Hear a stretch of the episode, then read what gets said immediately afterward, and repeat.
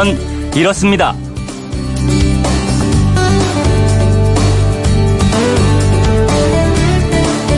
안녕하십니까 오승훈입니다.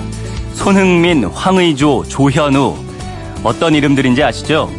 이번 아시안 게임 축구 대표팀의 와일드 카드 선수들입니다. 이 선수들 활약에 이런 찬사가 쏟아지고 있습니다. 역대급 와일드 카드다. 근데 왜 이 세 명의 선수들을 와일드 카드라고 하는 걸까요?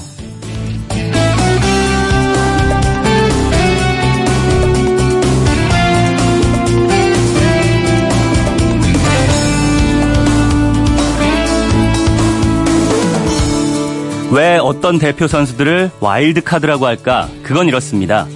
와일드카드는 원래 카드놀이에서 쓰던 말입니다. 아무 카드나 대용으로 자유롭게 쓸 수 있는 카드, 여러모로 쓸 수 있는 만능 카드를 와일드카드라고 했습니다. 축구에서는 올림픽이나 아시안게임에 선수들이 출전할 때 프로와 아마추어에 관계없이 만 23세 이하로 나이가 제한돼 있고요. 만 24세 이상의 프로 선수는 3명까지 참가할 수 있도록 돼 있는데요. 월드컵에 비해서 뒤떨어진 올림픽 축구의 인기를 끌어올리기 위해서 피파가 3명의 선수를 와일드카드라는 이름으로 쓸 수 있게 한 겁니다. 이 와일드카드 중에서 황의조 선수는 처음에 말이 좀 많았습니다. 김학범 감독이 인맥과 의리로 뽑은 거 아니냐 이런 논란에 휘말렸죠. 하지만 어제까지 모두 9골을 넣으면서 대한민국의 승리를 견인하니까 논란과 오해는 온데간데 없이 사라졌습니다. 시끌시끌한 오해를 실력으로 잠재우는 건 언제나 통쾌하죠. 황의조 선수는 지금 이승우 선수와 방을 같이 쓰고 있다고 하는데요. 우리 선수들 이 기세로 목표한 금메달까지 목에 걸기를 기원하겠습니다.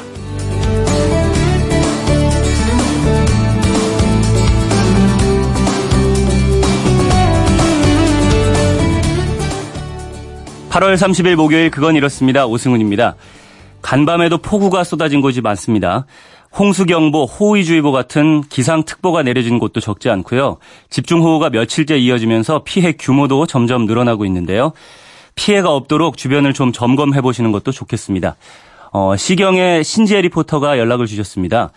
밤사이 서울 통제가 많았는데요. 비가 그치면서 대부분 풀렸고 차량 통제는 동부 간선도로 전 구간, 전 구간만 남아 있습니다. 청소 작업 마무리한 후에 1시간 이내에 통제 풀릴 것으로 보입니다. 잠수교는 보행자만 통행, 통제라고 연락을 주셨습니다. 라고 해주셨네요.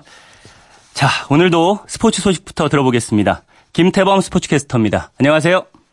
네, 안녕하세요. 김태범입니다. 네, 먼저 어제 있었던 2018 자카르타 팔렘방 아시안 게임 남자 축구 4강전 얘기부터 해볼까요? 네, 우리나라 남자 축구팀은 목표로 했던 금메달을 얻기까지 이제 딱 한 경기 1승만이 남아 있습니다. 어제 우리나라는 베트남과의 4강전에서 3대 1로 승리하고 대망의 결승에 진출했습니다. 네. 전반 시작 6분 만에 이승우 선수가 선제골을 넣고 초반부터 경기를 쉽게 풀어갈 수 있었고요. 전반 27분에 황의조 선수는 손흥민 선수와의 기막힌 합작골을 터뜨리고 이번 대회 9호 골을 기록했습니다. 네. 후반 들어서 다시 이승우 선수의 또 하나의 골이 더해진 우리나라 프리킥으로 한 골 만회한 베트남을 따돌리고 승리를 결정지었는데요. 한편 어제는 부상 회복 중인 조현우 골키퍼가 선발 출장하면서 수비에 안정감을 더했고 넉넉한 점수차 속에서 후반에는 황의조, 손흥민 선수를 교체로 빼주면서 결승전에 대비한 휴식까지 갖게 했습니다. 네. 이제 우리에게는 결승전만 남았는데 이번 남자 축구 결승전에서 한일전이 성사됐습니까? 그렇습니다. 이번 아시안 게임 남자 축구 결승전은 사상 처음으로 한일전으로 펼쳐지게 됐습니다. 어, 정말 벌써부터 긴장되고 기대가 되는 최고의 매치업이죠. 사상 최초로 금메달이 걸린 결승전에서 우리나라와 일본이 맞붙게 됐는데요. 일본도 어제 4강전에서 아랍에미리트를 1대 0으로 꺾고 결승에 진출했습니다. 자, 9월 1일 토요일 오후 8시 30분입니다. 네. 우리나라와 일본의 결승전이 진행될 텐데요. 이로써 2012년 런던 올림픽 3, 4위전 이후 6년 만에 우리나라 선수들은 다시 한번 병역 혜택을 걸고 일본과의 놓칠 수 없는 한판 승부를 벌이게 됐습니다. 토요일 밤, 어우, 정말 기대되는데요. 네, 기대되네요. 네. 그럼 이번에는 어제 우리나라의 메달 소식도 정리해 주실까요? 네, 어제 우리나라는 금메달 5개, 은메달 2개, 동메달 4개를 추가했습니다. 첫날 일정을 소화한 유도에서 어제 출전한 4종목 모두 메달을 따냈는데요. 네. 2016년 리우 올림픽에서 은메달을 기록했던 두 선수 정보경, 안바울 선수가 이번 아시안 게임에서는 금메달을 차지했고요. 음. 박다솔 선수는 은메달, 이하림 선수는 동메달을 각각 목에 걸었습니다. 그리고 정구 남자 단식에서 김동훈 선수가 동메달을 추가했고요. 네. 준결승에서 김동훈 선수를 이기고 결승에 올라갔던 김진웅 선수는 결국 처음 출전한 아시안 게임에서 결승까지 승리, 금메달에 성공했습니다. 네. 이로써 우리나라는 정구 남자 단식에서 대회 3연패를 기록하게 됐는데요. 음. 특히 김진웅 선수는 다가올 9월 18일에 현역으로 입영을 앞두고 있었던 상황이었는데 네. 입대 딱 20일 전에 아주 극적인 타이밍에 아시안 게임 금메달로 병역 면제 혜택을 받게 됐습니다. 그렇군요. 네. 또 우리나라는 사이클 남자 개인 출발에 박상훈 선수가 아시안 아시아 신기록으로 금메달을 따냈고요. 음. 패러글라이딩 여자팀은 크로스컨트리 단체전에서 금메달을 획득하면서 우리나라는 이번에 도입된 패러글라이딩 첫 금메달을 기록했습니다. 음. 어제까지의 결과로 우리나라는 현재 금메달 37개, 은메달 42개, 동메달 50개로 종합순위 3위를 유지하고 있습니다. 네. 오늘은 어떤 경기들을 주목하면 좋을까요?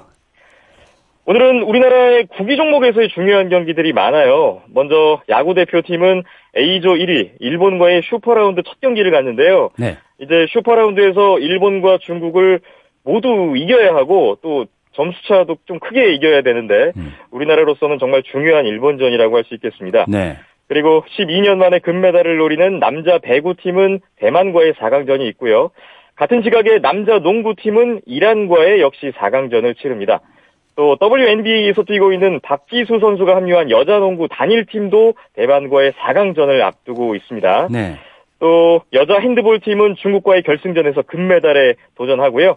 이 밖에도 우리나라는 오늘 정구, 유도에서도 이틀 연속으로 메달을 노리고 있습니다. 예, 뒤쪽으로 오니까 이제 메달 경기 중요한 경기들이 많이 열리네요. 네. 네. 지금까지 김태범 스포츠캐스터였습니다. 잘 들었습니다. 감사합니다.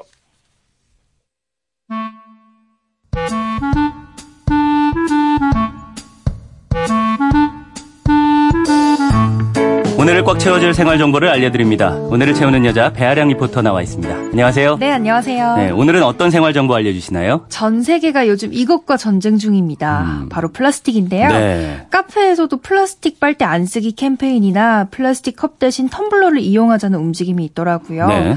근데 플라스틱보다 무서운 게 미세 플라스틱이에요. 음. 미세 플라스틱이란 말 그대로 지름 5mm 이하의 미세한 플라스틱 알갱인데요. 네. 이게 워낙 작다 보니까 하수구 거름망에서 분리가 잘 안 되고 바다로 쉽게 흘러나가게 돼요. 그렇겠네요. 바다 오염은 물론이고 플랑크톤이 미세 플라스틱을 먹이로 오인해서 섭취하거든요. 네.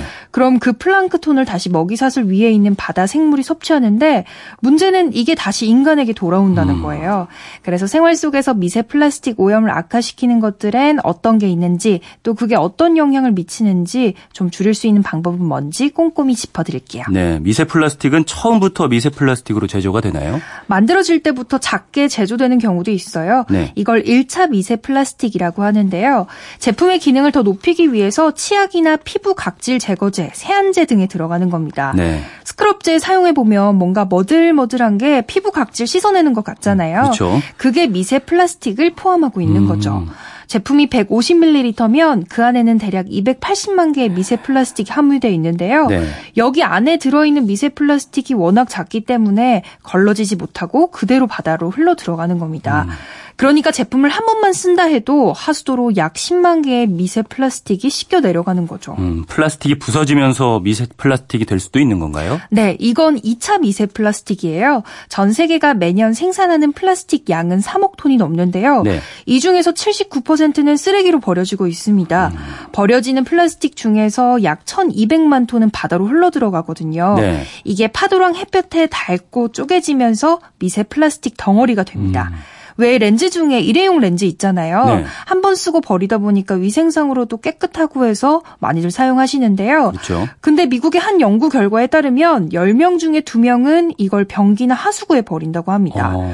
이렇게 버려지는 렌즈는 쓰레기로 걸러지지 않고 마지막엔 하수 처리 장치로 흘러 들어가거든요. 네. 하수 처리 시설에도 생분해 되지 않는 물질을 거르는 필터가 있긴 있어요. 음. 근데 일회용 렌즈는 강도가 딱딱하지가 않다 보니까 여기에 걸러지지 않는 거죠. 어, 그렇군요. 그럼 하수 침전물 찌꺼기에 섞여서 땅으로 옮겨지고 결국엔 바다로 흘러가게 되는 거예요. 네. 미국에서는 그 양만 해도 1년에 13톤에 이른다고 하는데 이걸 전 세계로 계산하면 엄청나겠죠. 그렇겠네요.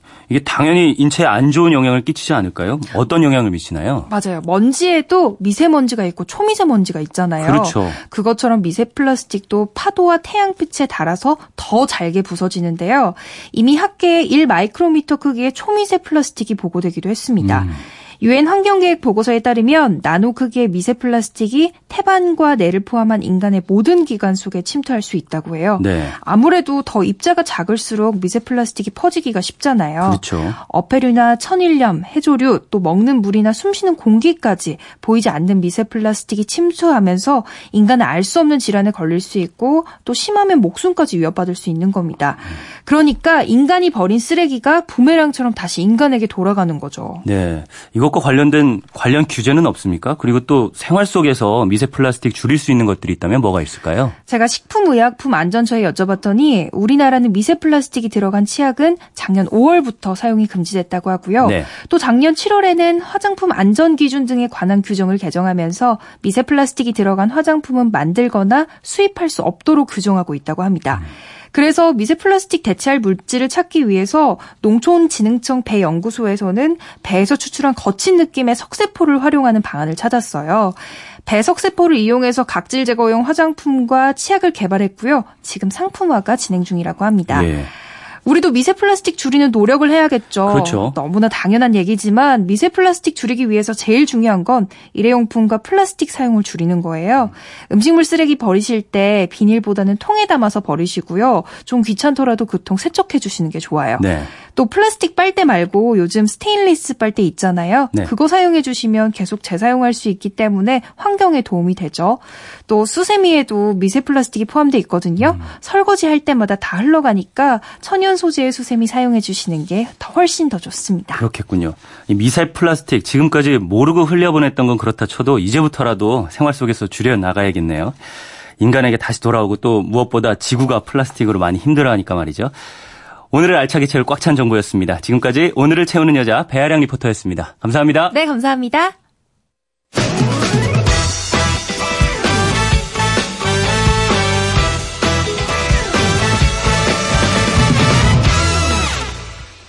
요즘 뉴스를 보면 스포츠 말고는 딱히 좋은 소식이 별로 없는데요.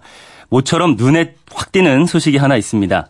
어, 지난 1월에 임기를 마치고 퇴임한 박보영 전 대법관이 내일 모레 9월 1일자로 고향인 전남 순천과 가까운 여수시 법원에서 소액 법정 판사로 근무한다는 겁니다. 광역자치단체가 아닌 지역에서 설치된 어, 시군 법원은 소송가액 3천만 원 미만의 소액 사건을 주로 다루는 소규모 법원인데요. 퇴임한 대법관이 변호사 개업을 하지 않고 이렇게 평판사로 복귀하는 것은 우리 사법부 70년 역사상 처음입니다. 최근에 새로 대법관이 된 분도 퇴임 후에 변호사 개업을 하지 않겠다 약속을 하던데요. 전직, 현직 대법관들의 이런 결심과 행동이 이어진다면 갈수록 흔들리는 사법부에 대한 신뢰도 바로 서겠죠. 낡은 관행을 깨뜨리는 판사님들의 올곧은 행동 응원합니다. 그건 이렇습니다. 오승훈입니다. 저는 잠시 후에 궁금증이 지식이 되는 아하로 돌아오겠습니다.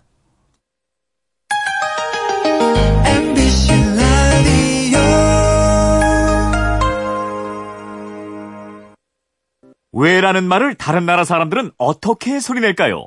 Why? 세상의 모든 왜라는 궁금증에 대한 대답을 들려드립니다. 궁금증에 대한 가장 친절한 설명서. 그건 이렇습니다.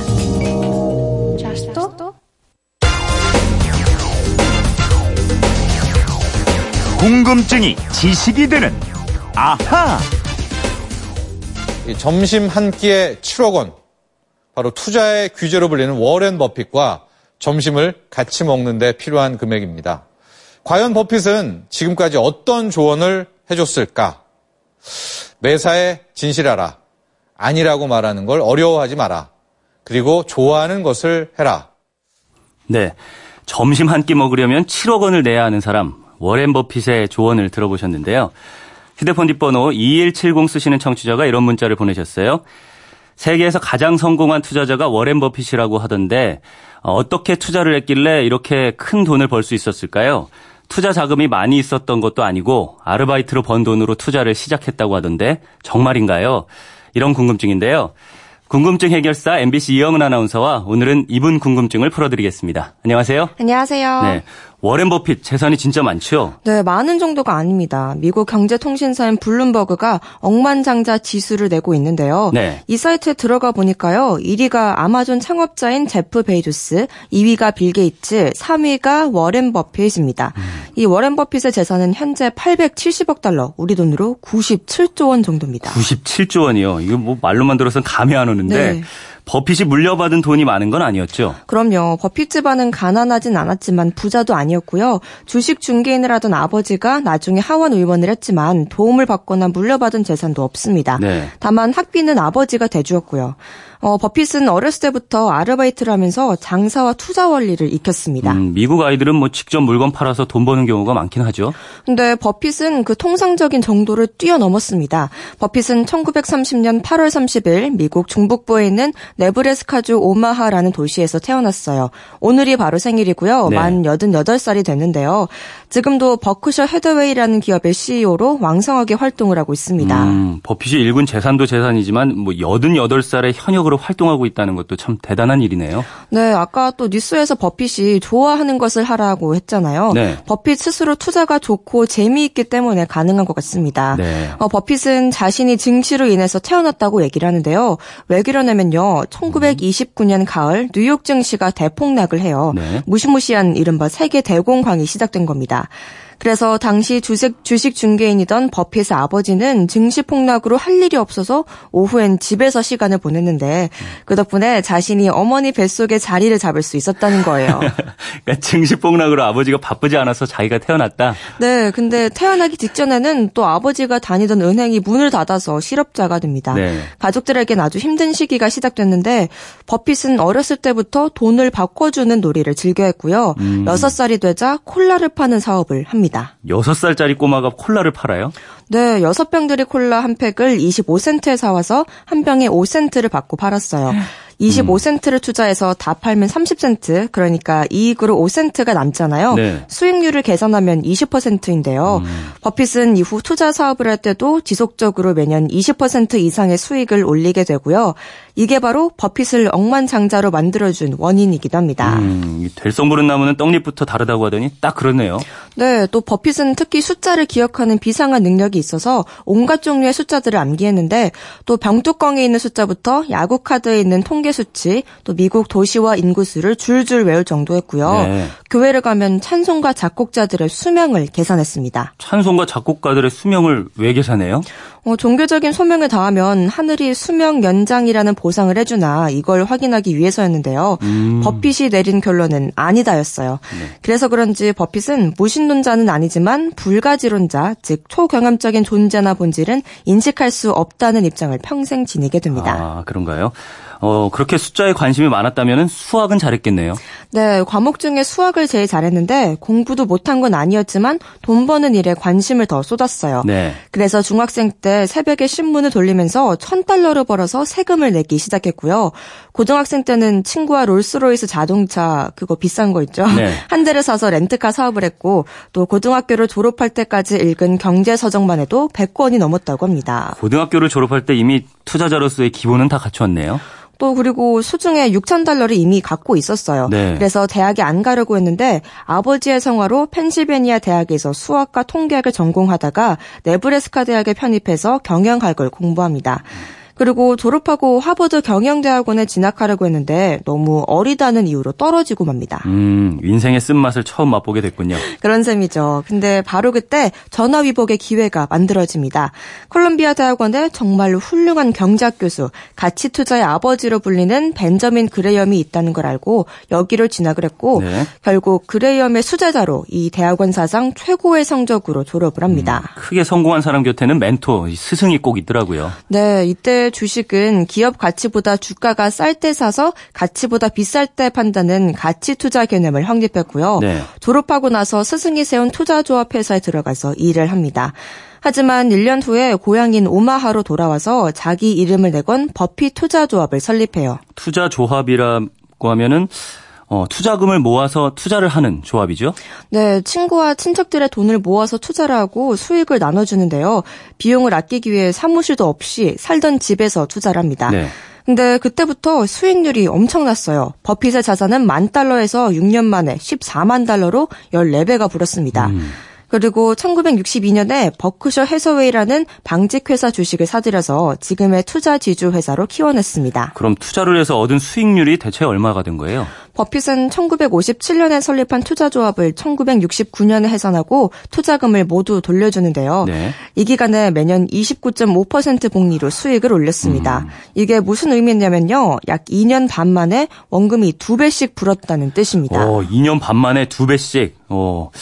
근데 이런 의문, 의문 갖고 계신 분들이 많을 것 같아요. 버핏은 그럼 투자를 해서 실패한 적이 없느냐? 아니죠. 실패 많이 합니다. 워낙 뛰어난 오마하의 현인으로 불리는 투자자지만 신은 또 아니거든요. 그렇죠. 몇 년 전에는 테스코라는 영국 회사에 투자를 해서 7억 달러 이상의 손실을 봤고요. IBM에 투자해서 9억 달러 이상, 우리 돈으로 1조 원에 달하는 손실을 입기도 합니다.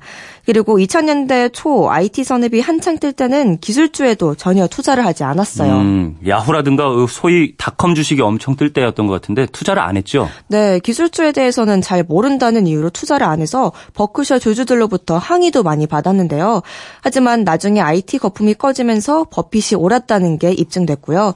지금은 애플 같은 주식도 많이 보유하고 있습니다. 음. 그렇게 1950년대부터 지금까지 투자해서 일군 재산이 거의 100조 원이다. 정말 대단하다는 말밖에 안 나오는데 성공 비결이 뭘까요? 버핏의 투자 비법은 아주 간단합니다. 첫 번째 원칙은 돈을 잃지 않는다. 음. 두 번째 원칙은 첫 번째 원칙을 반드시 지켜낸다. 이거예요. 결국 어떤 경우에도 손해를 보지 않게 투자를 한다는 거고 또 이런 얘기도 합니다.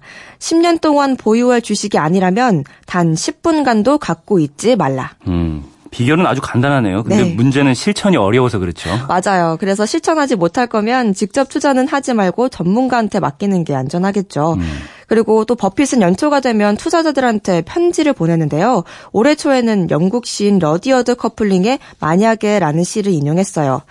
만약 모든 걸 잃고 있을 때 침착할 수 있다면 기다리면서도 기다림에 지치지 않는다면 생각하면서도 생각에 갇히지 않을 수 있다면 모든 사람이 너를 의심할 때 자신을 믿을 수 있다면 이 세상 모든 것은 너의 것이다. 음, 예, 시인 키플린이죠. 네. 키플린이 투자를 염두에 두고 쓴, 쓴 시는 아니지만 투자자들이 명심해야 될 19절 같네요. 질문하신 2170님 궁금증이 좀 풀리셨나요? 어, 만약에 투자를 하고 계신다면 버핏을 따라 하시면 좋을 것 같고요. 준비한 선물도 보내드리겠습니다. 지금까지 궁금증이 지식이 되는 아하 이영은 아나운서였습니다. 수고했습니다. 감사합니다. 네, 아바의 Money Money Money 듣고 오시겠습니다.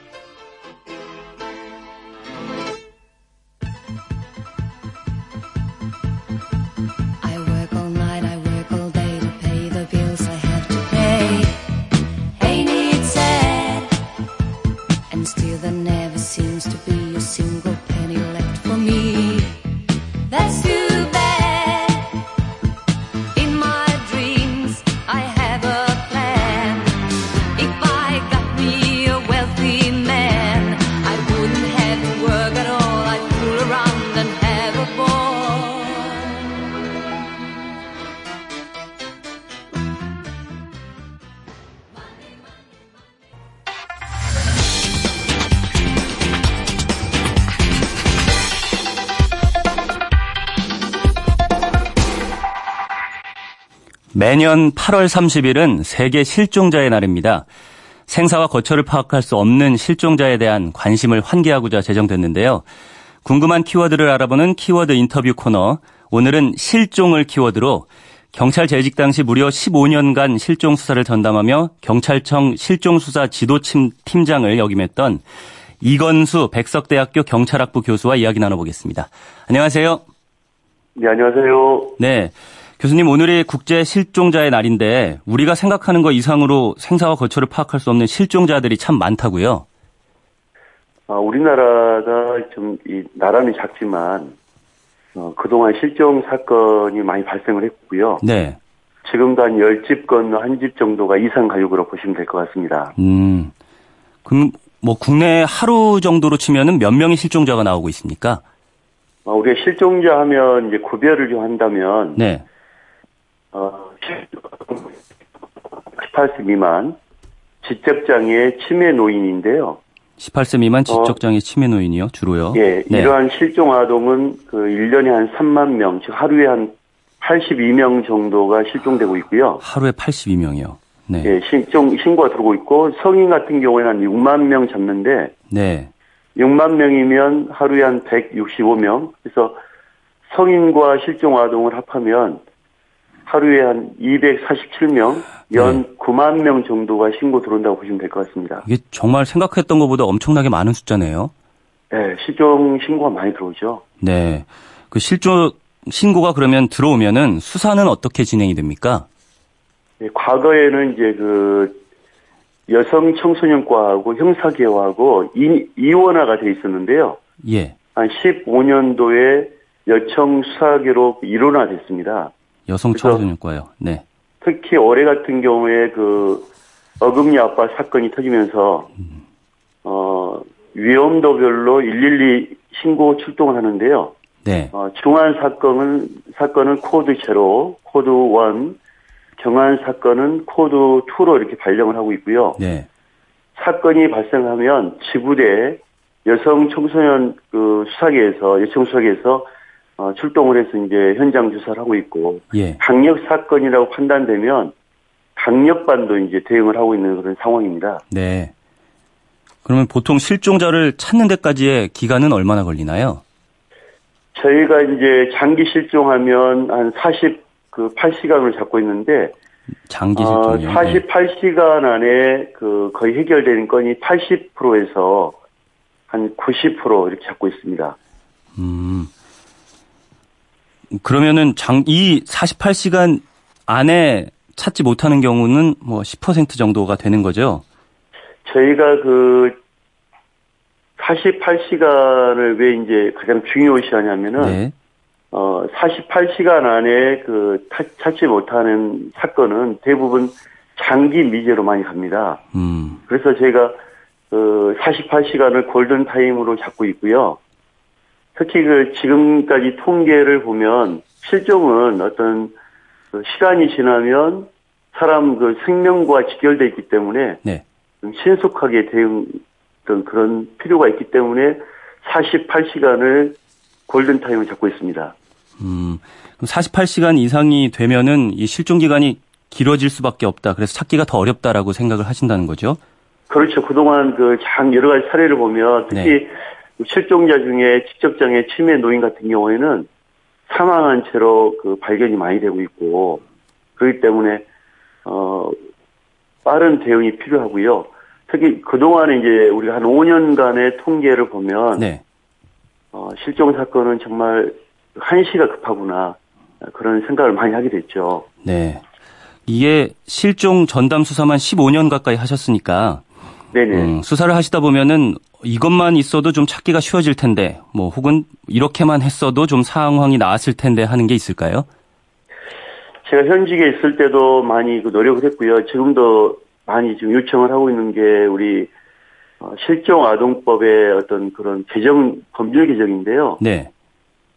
지금 우리가 그 실종 아동 보호 및 지원에 관한 법률로 18세 미만 지적 정신 자폐 장애 치매 노인은 법률로 강하게 이렇게 하고 있는데 네. 성인 실종에 관해서는 법이 없어요. 음. 지금 이 부분이 큰 문제인데 예. 어 하루빨리 법이 개정이 되어야 되지 않을까. 실종 사건에 나이 제한을 둔다는 거는 아무 의미가 없는 일이거든요. 네. 그 나이가 어리거나 많거나 실종 사건은 생명과 직결돼 있고 또 시간이 지나면 다 성인이 되고 하기 때문에 나이 제한을 없애고 이렇게 성인 실종에 대해서 적극적으로 대처를 해야 되고요. 네. 또 하나 개선할 점이 있다고 한다면 유전자 부분입니다. 지금 경찰관이 유전자를 채취하면 바로 그 국가원에 보내서 유전자를 제조를 해야 되는데 예. 실종 아동법에 지금 그 우리가 사람을 찾는 실종 아동법이 그 담당 수사라는 경찰 소관 법이 아니라 복지부 법이에요. 음. 복지부에서 법을 가지고 있다 보니 네. 지금 경찰이 유전자를 채취하면 복지부 산하에 어, 18세 미만 지적장애는 그 중앙 입양기관을 유전자로 보내야 되고 치매 노인은 중앙 치매센터로 보냅니다. 그러면 거기서 이제 유전자를 받아가지고 코드화 시킨 다음에 예. 우편으로 그 국가원에 들어갑니다. 그러면 경찰이 우편 보내고 또 그 한 번 거쳐서 국가원에 보내, 들어가다 보면 최소한 10일에서 보름 정도가 걸립니다. 음. 그러면 우편으로 또 국가원에는 결과 다 그 연락을 해줘야 되고 네. 어, 이런 어떤 그 절차적인 문제 실종 사건이 급한데도 불구하고 이렇게 우편 연락해야 되고 거쳐야 되고 이런 불필요한 거는 없어져야 되지 않겠나 음. 생각을 합니다. 아까 말씀하신 48시간 안에 찾지 못하면은 좀 실종 기간이 길어질 수 있다는 어려움이 있다고 하셨는데 이거랑 관련이 있는 거겠네요. 아주 밀접한 관련이 있죠. 왜냐하면 음. 장기 미제 같은 경우에는 어, 주로 48시간을 그 골든타임을 잡고 있는 상황에 네. 어, 이렇게 절차적으로 시간을 많이 뺐고 실종자를 찾는데 발목을 잡고 있는 거는 빨리 이렇게 개선돼야 될 거로 봅니다. 예. 물론 경찰을 과거에는 믿지 못하니까 외부 시민단체 어떤 입김 그런 것 때문에 이렇게 했지만 우리가 사람 목숨하고 관련된 부분에 대해서는 전적으로 어, 담당 부서와 협력을 하고 지원해야 되지 않을까 생각을 합니다. 네. 어, 8864님이 질문을 해 주셨는데요. 네네. 어, 48시간이 골든 타임인데 72시간이 지나야 실종 신고를 받아주지 않나요? 이렇게 물으셨습니다. 실제로 그렇습니까? 그런, 아마 그런 72시간은 아마 어디서 어떤 아마 이 일이 발생했겠죠? 경찰관이 적극적으로 대처를 못하니까 속상한 마음에 하지 않았나 싶은데요. 네. 72시간 되어야 받아준다는 거는 아마 한 5년 전이나 한 오래 전 얘기가 아닐까. 어. 5년 전도 아니고 2005년 전 얘기 아닐까 음. 생각하는데 지금도 그런 일이 있다고 그런다면 어, 그렇게 신고를 안 받는 거에 대해서는 책임을 물어야 되겠죠. 네. 그러면 지금은 바로 그냥 실종 신고를 할 수 있나요? 어, 바로 받고 네. 바로 대처해야 됩니다. 그렇군요. 바로 받지 않고 대처하지 않으면 거기에 대해서 책임을 물어야 되겠죠. 알겠습니다. 그리고 또 1413님은요. 실종이라고 네. 판단하는 기준이 궁금합니다. 이렇게 물어보셨습니다.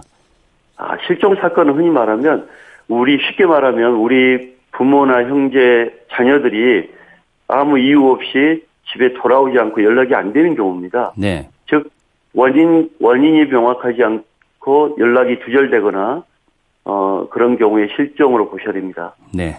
그러면 만약에 주변에서 실종 시고가 발생했을 때 실종 사고가요. 네. 개인이 어떻게 대처해야 하는지 설명 좀 부탁드립니다. 어, 실종 신고가 들어오면 우리가 바로 18이나 112로 신고해야 되고요. 어, 실종 신고의 가장 중요한 거는 언제 어디서 실종됐다는 것과 어, 실종자의 특징에 대해서 명확하게 경찰에 알려주, 알려줘야 되고 예. 또 신고로만 이렇게 믿고 끝날 게 아니라 경찰관과 함께 현장도 같이 방문해보는 그런 지혜도 좀 필요합니다. 네. 그 실종 사고가 발생하지 않는 것이 제일 좋겠죠. 그런데 아, 그럼요. 청취자분들이 꼭 알아두시면 좋을 실종 사고의 예방책이 있다면 좀 알려 주시죠. 가장 중요한 예방책은 그 사전 지문 등록입니다. 어, 사전 지문 등록은 실종되기 전에 실종자의 얼굴과 어, 지문, 인적 특징, 또 보호자의 인적 특징 연락처를 경찰에 미리 신고하는 건데요. 네. 저희가 그 13년도부터 사전 지문 등록 제도를 시행하면서 실종 아동이 급감 급감했거든요. 그러니까 많은 실종 예방과 찾기가 큰 도움이 됐었는데 지금 최근에 지적장애 치매 노인이 많이 실종이 증가하고 있는데 네. 사전 지문 등록이 많이 미비합니다. 즉 그 자녀들 중에 형제들 중에 지적장애 치매 어른을 신고하는 걸 꺼려하기 때문에 음. 사전 지문 등록을 많이 이루어지지 않고 있는데 이런 좋은 제도를 활용해야 되고요. 또 하나는 코드 아담입니다. 백화점이나 여기란 유원지에서 실종되면 10분 어, 동안 그 문을 닫고 실종자를 찾고 어 10분 동안 찾지 못하면 경찰에 연락해서 경찰이 현장 출동해 수색하는 그런 수사하는 내용인데요. 네. 이런 코드 아담 또 앰버 제도를 잘 활용하면 좋을 것 같습니다. 네, 제도 부분 말씀해 주셨는데 마지막으로 어 사실 어 불의의 사고가 발생했을 때 어쨌든 그걸 도와주는 게 국가의 역할이잖아요. 이게 중요할 것 같고요. 네, 네, 네 대한민국 실종 수사가 어떤 방향으로 나아가야 될지 짧게 좀 부탁드립니다.